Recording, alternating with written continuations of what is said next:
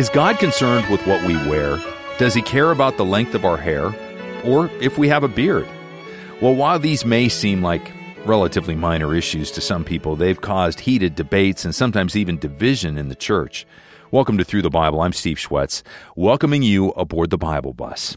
Today, Dr. J. Vernon McGee continues our study on Christian freedoms discussed in 1 Corinthians chapter 11. So, go ahead and grab your seat and get comfortable. And while you do, Greg and I have got some great news to share with you about our home groups in Pakistan.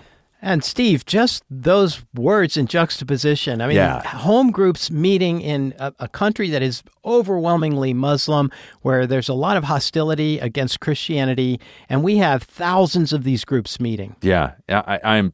I'm going to get to these letters because uh, here's here's the first one. This is from Bashira. Uh, Bashira says, "I am a poor woman and a regular member of a home group. One month ago, I was so sick I couldn't even walk. But in this situation, I didn't lose my heart and faith." All the members came to my house and listened to the word of the Lord with me, and after listening to the program, they prayed for me. All members also helped me financially to buy medicines and pay my doctor's fees. It was a great miracle for my life. I am very thankful to all members of my group and those who provide for this program. And Steve, this this is one of the many reasons these home groups are so powerful because they are about community. It isn't Yeah. just the teaching of the word, which is so important, but you know, we you you and I love this because when we just broadcast, we have to trust uh, the Holy Spirit and and God Himself to to get people into fellowship. But this is encouraging people to be in relationship. Yeah, and that's what Christianity is about. I mean, Yeah. to learn it in isolation, okay, yes, you can grow in your faith. Yes, there's a, a level of discipleship and growth that's going to happen if you're just listening, let's say, to a radio program that's been broadcast thousands of miles away, let's say, if it's Yes, shortwave. right. But in a small group, the body gets to minister to one another. All of those one another's that Scripture challenges us to do gets to be exercised in that context. Yeah, and that that testimony is a great one. Now here's another one from Navid. My brothers in Christ, you won't believe that I was one of the dirtiest men in the world. Hmm. I was a robber and a drinker, and I had relationships with many women. But God's grace is so beautiful and big for all kinds of sinners because He forgives us, saves us, and blesses us. All this happened when I joined a radio home group. Let's hmm. just stop right there. He joined a community and he got saved, just like we were talking about. Yep. He goes on, it was really a life changing experience for me. This experience introduced me to God, who washed away all of my sins, and I became light and pure. Hmm. I believe that if any sinner listens to these words of the Lord carefully, nobody can stop them coming to Christ. I am a new creation. Wow, now. that is- Man, I want to meet this guy. Yeah, Naveed, Oh, someday man. we will meet. Yeah, amen. Here's another one. This is Naweb. I belong to an illiterate family. I was also not interested in religious activities. I always avoided meeting religious leaders, but suddenly it happened that my life has changed at once.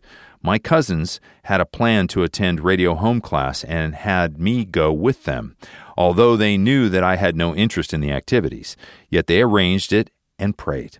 When I listened to the first program, I was very impressed by the presenter's style. His talking was clear and friendly. It seemed as if he had sat beside us.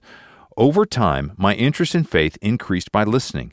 My habits, thinking, and interests have changed. I had accepted Jesus Christ as my Savior. Now I am a believer and a new creation. Oh man, we're we are just uh, smiling from ear to ear, and Yep. I, I sure hope you are. As Steve likes to say, if these if these testimonies don't get your spiritual pulse racing, you might want to check it, right? Yeah, you might be uh, you might be flatlining there. You should be encouraged. I like it because both these guys, uh, Naweeb and Navid, uh, make reference to saying that they are a new creation Yeah, now, yeah. and that's the new birth in Christ Yeah. that we all have access to. Yeah, and some of these places around the world where there are other religions predominating, there is so much darkness that when people encounter the light and and the awareness of the power of the gospel, you hear these these incredible uh, stories of transformation. Okay, I think we have time for one more. Yep. Now this is from one of the local the leaders, you know, because these home groups we they have trainings and they train the leaders how to lead the group and how to lead people to Christ. Yeah, that's one thing. Let's just Yeah. say, let's talk a little bit about, particularly in South Asia, in India, Bangladesh, Pakistan. This is being run by leaders that are very organized Yes. and systematized and have very specific training. It's not like they're just handing out a bunch of you know radio players or whatever and then having people point. listen. Though there are very intentional people that are going out and doing these, and some of these people have you know three and four groups that they're responsible for. I think we still have time okay, for the letter. Okay. This is what the leader said. One listener called and told us not to tell lies in the program. Hmm. He said that Jesus Christ was Allah's holy messenger and he was not crucified but taken up by Allah to heaven. Now, this is a common Yes. belief among many Muslims. And this leader goes on In response, we said that we believe he was taken up to heaven and there is much evidence to prove that Jesus was crucified. We suggested that we send him a copy of the Bible to read and know exactly what happened. Such an Oh, encouragement. we could talk so much more about how the unique delivery that Dr. McGee gives really opens up Muslims to have a significant conversation. Greg, Yeah. pray for us as we begin. Father, we just want to say we praise you for your power in the lives of these and so many others. And we thank you that you are going to continue to use your word to transform lives around the globe. And we ask you to transform our lives now as we study. In Jesus' name, amen. Now, Dr. J. Vernon McGee will lead us in our study of 1 Corinthians 11 as we go through the Bible. Now we come back today to this 11th chapter of First Corinthians, and we saw last time that Paul is saying here that he's put down a principle that the head of every man is Christ, and the head of the woman is the man, the head of Christ is God. Now, if a man has been mastered by the Lord Jesus Christ and he is his head, and the woman, the wife, sees in that man one that loves her, then she will just normally and naturally make him the head of her life and her home, of course. Now, Christ voluntarily submitted himself to the Father and took a place for our redemption, and the head of Christ is God. Now, that's the reason we have these tremendous statements made here. Now, in Corinth, the woman was taking a different position altogether. They had the woman's liberation movement going in Corinth years ago, only was going apparently in the wrong direction. Now we find here that Paul is saying in verse 5, and let me read it.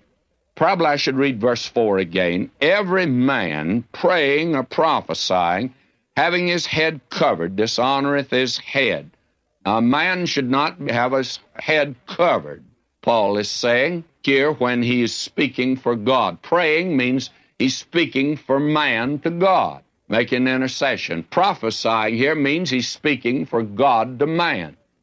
Now, he goes on to say in verse 5 But every woman that prayeth or prophesieth with her head uncovered dishonoreth her head, for that is even all one as if she was shaven.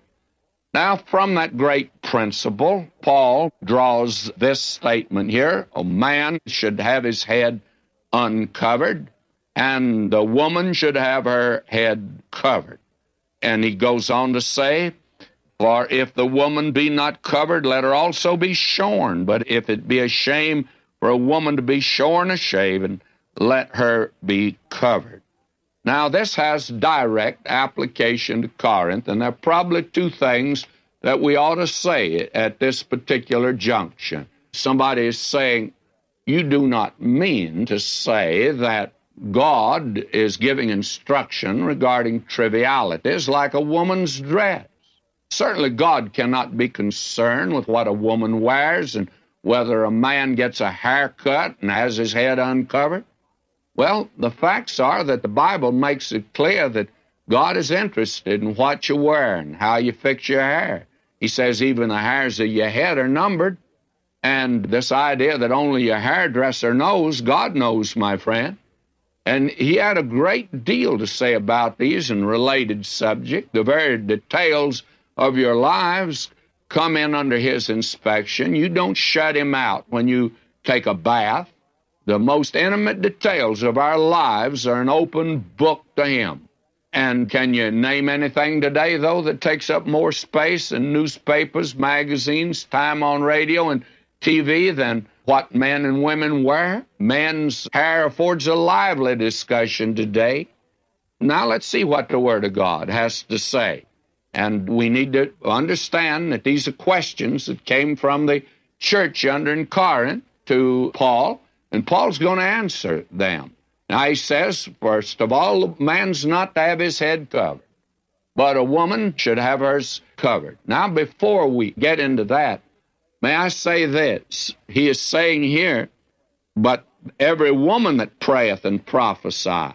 That means that a woman can pray in public, and it means she can speak in public. This idea today that the Bible just said that a woman could not do these things is entirely wrong. Now, somebody's going to disagree with me on that, but that's all right. The woman has the right if she has the gift. And by the way, some have it. I know several women today, right today, that are outstanding Bible teachers and they can outteach any man. A preacher told me this very candidly. He says, My wife is a much better Bible teacher than I am. And the member of the congregation, in fact, an officer in the church, said, We'd rather hear her speak any time than hear him speak. She has the gift. I'm not sure. In that case, maybe he ought to stay home and wash the dishes and let her do the preaching. But I don't mean to interfere in that family at all. Now, will you notice, he goes on to say here that she has her head uncovered, she dishonoreth her head. Now, we need to recognize that there was something that gave this a local uh, application. Now, will you let me read the next verse? For if the woman be not covered, let her also be shorn. Why? Well, it had a peculiar and particular application to Corinth. The unveiled woman in Corinth was a prostitute, and many of them were shaven. Up yonder at the temple of Aphrodite, there were thousand vestal virgins, so called, but they were prostitutes. Heads were shaved. And the woman that came with her head uncovered they were prostitutes. And the women in Corinth said, All things are lawful for me, therefore we don't need to cover our head. And this veil is the mark of subjection. It's a mark of subjection not to a man, but to God when you go into the church with your hat on or wearing a hat. Now, I think that was the application to card. And after all, isn't a hat a morale builder for a woman today? The wife said to her husband, said, you know, said, every time I get down in the dumps, says I go buy me a new hat. And he said, well, I've been wondering where you got those hats. May I say to you, a hat's a morale builder for a woman. But the dress has to do with the ministry. If she is to lead, she ought to have her head covered. Now, if she's not, there's nothing wrong with her going in with that at all. In fact, there are several other passages, and I'll have to bring them up at this time. For instance, over in 1 Timothy, the second chapter, verses 8 through 10, Paul says, I will therefore that men pray everywhere, lifting up holy hands without wrath and doubting. In like manner, he says, I will therefore that women adorn themselves in modest apparel with shamefacedness and sobriety, not with broidered hair, gold, or pearls, but which becometh women professing godliness with good works. Now, what Paul is saying here is simply this that if she is to lift up holy hands in the service, in leading, why, she is not to come adorning herself in this way. Why? Well, very candidly, the woman is not to use sex appeal in approaching God. That's it exactly, my friend. God says that she's not to use that at all. And she will never actually win her husband by that. Notice what Peter said in 1 Peter, the third chapter. He says, Likewise, ye wives, be in subjection to your own husbands, that if any obey not the word, they also may, without the word, be won by the conversation of the wives. Now, will you notice what he says down in verse 4. He says, But let it be the hidden man of the heart in that which is not corruptible, even the ornament of a meek and quiet spirit, which is in the sight of God of great price. And then he goes on to say in verse 7 likewise, ye husbands, dwell with them according to knowledge, that is, spiritual knowledge, giving honor unto the wife as unto the weaker vessel, and as being heirs together the grace of life, that your prayers be not hindered. And many a family today have their prayers hindered because the husband and wife are not getting along as they should and not using the proper approach. God is saying to the wife there in First Peter, you can't win your husband to Christ by sex appeal. Not that she's not to use it, but you'll never win anyone like that. Jezebel tried it, didn't work. Queen Esther tried it, didn't work. Salome tried it and didn't work. But those that really stand out in Scripture as being marvelous, wonderful, godly women that God used Sarah, Deborah, Hannah, Abigail, and Mary, the mother of Jesus. These are things that we have mentioned here. Now, will you notice as we move on down in this particular section here, he says in verse 7, now he's talking about this principle that he's given back up here as it applies to the man. For a man indeed ought not to cover his head, for as much as he's the image and glory of God, but the woman is the glory of the man. For the man is not of the woman, but the woman of the man. Neither was the man created for the woman, but the woman for the man. And that's a very important thing to keep in consideration. I'm not concerned about this women's liberation movement today at all. I believe that a woman's place is to be a helpmeet to the man and the other part of him. And no man is complete without a woman. There's no question about that. Now, the exceptions to that, of course. We'll have occasion to go into that later in other passages.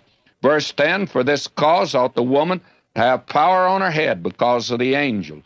And there is something, again, a reference to angels that I don't understand. But I'm of the opinion that we are being observed today by God's created intelligences. And if you today knew that you're actually on, on a stage in this little world, and all uh, God's created intelligences are watching today, well, they're finding out about the love of God because they know we're not worthy of the love of God. God would have done well probably to have gotten rid of us, to removed us from His creation, but He didn't. He loved us. And that display of his love is in his grace to save us. Now we see here, he goes on to say, verse 11, Nevertheless, neither is the man without the woman, neither the woman without the man in the Lord. And this is the power of the woman. Hold her man because she's a woman. And the man hold his woman because he's a man. That is the marriage relationship, my friend. And when that doesn't exist, why, Believe me, you don't have that which is God's ideal for any moment. Now, will you notice verse 12? For as the woman is of the man, even so is the man also by the woman. But all things are of God. You see, they're inseparable. No man is a sphere, he's a hemisphere. No woman is a sphere. This woman's liberation today. It's nonsense for either man or woman to talk about liberation. The man needs the woman, the woman needs the man. And that is the thing that is important. Liberty, my friend, the liberty is a glorious relationship in marriage today. That is the thing that is all important. Now, will you notice here? He said, Judge in yourselves. Is it comely that a woman pray unto God uncovered? And I personally feel like that no woman ought to call attention to herself when she's in public, that is, speaking for the Lord or teaching a Bible class, uh, that sort of thing. It should be no appeal to sex, which is tremendous. Her appeal there is a tremendous thing. She has the power to either lift a man up or drag him down. Now, verse 14 Doth not even nature itself teach you that if a man have long hair, it's a shame unto him? But here's a verse I'd like to put it up in public places all over this land today. Doth not even nature itself teach you that if a man have long hair, it's a shame unto him? Now, there was a Nazarite vow back in the Old Testament. We've seen that, that man took and they did it dedicated to God. One of the things, they were not to cut their hair. And that meant that they were willing to bear shame for God's sake. And actually, Samson was not a strong individual physically. He was a little dried up, weaselly little old man. He was a Mr. Milquetoast. He ran home when he saw a pretty girl and told his mama to get her for him. May I say to you, he had long hair. And it was because he was a Nazarite. Now, there's something else, though. We ought not to stop with that and let me move on. But if a woman have long hair, it's a glory to her, for her hair's given her for a covering. But if any man seem to be contentious, we have no such custom, neither the churches of God. Now let me say this. Why, today we have liberty in Christ. Now, my brother, if you want to grow long hair, you grow long hair. There's some men they are not able to grow long hair. Several of my friends are coming out on top today, I'll tell you. Today, our moral values have been turned upside down, and there's a danger of being an extremist and going in either direction. There is a rebellion today against Puritan theology, and there is a danger, therefore, of moving in an extreme direction. It's like the lady who went to the psychiatrist, and her family had urged her to go, and so the psychiatrist asks her, says, What really seems to be your trouble? Well, she says, They think it's strange that I like pancakes. Oh, he says, Well, there's nothing wrong in liking pancakes. Well, he says, You know, I like pancakes. She says, You do? Well, says, Well, come over sometime. I've got trunks filled with them. My friend, you can be an extremist, you see, in that which is a normal thing. You can let your hair grow too long if you're a man. Now, for a woman, it is her glory. But now Paul says that it's not really the haircut, and it's not the style of the dress after all. He says here, we have no such custom, neither in the churches of God. And I don't think the church ought to make rules in this connection at all about women's dress or men's hair today. It's the inner man. It's that old nature that really needs a haircut. And all of us need the robe of righteousness.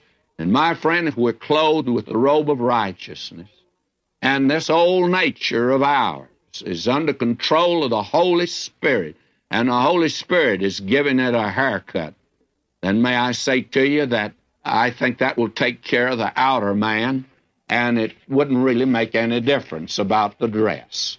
Paul says we really have no rule. Paul just telling you what he thinks and what would be best. After all, in Christian liberty, we are to think of others. And what is your testimony to others? Now, we come down to another section, and I'm saving it for next time purposely, because we go from one actual extreme here to the other women's dress and men's hair, and we take up now the Lord's Supper next time. And this, my friend, is a very important and probably it is the most sacred, holy part of our relationship to God today. I'm confident that this is something, the Lord's Supper, that's greatly misunderstood in our churches, and that as a result, why it's almost blasphemy the way that it's observed in some places. And Paul is going to say here that God judges you in the way that you observe the Lord's Supper, and that among the Corinthians, actually, there were some that were sick and some had died. Why? Well, but simply because of the way that they observed the Lord's Supper. They did not discern the body of Christ. I wonder if we do today. The thing that most of us observe is a method that is used. We note every detail of the ritual, but do we really discern the body of Christ in the Lord's Supper? They've asked questions about this, and Paul has heard certain things that were taking place in Corinth. So until next time, friends, may God richly bless you.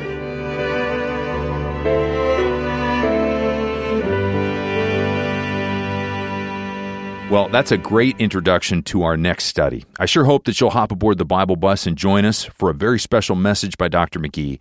Until then, if you'd like to be in touch, you can always call us at 1 800 65 Bible. You can email us at BibleBus at ttb.org or visit ttb.org yourself.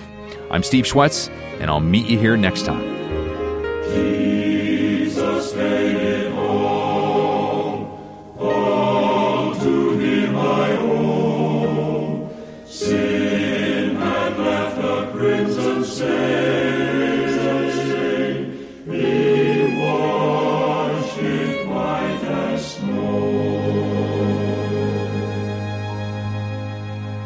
Thru the Bible is a five year study of God's entire Word, and together we discover God's purposes in history and our lives, found only when we believe in Jesus Christ. Do you know Him yet?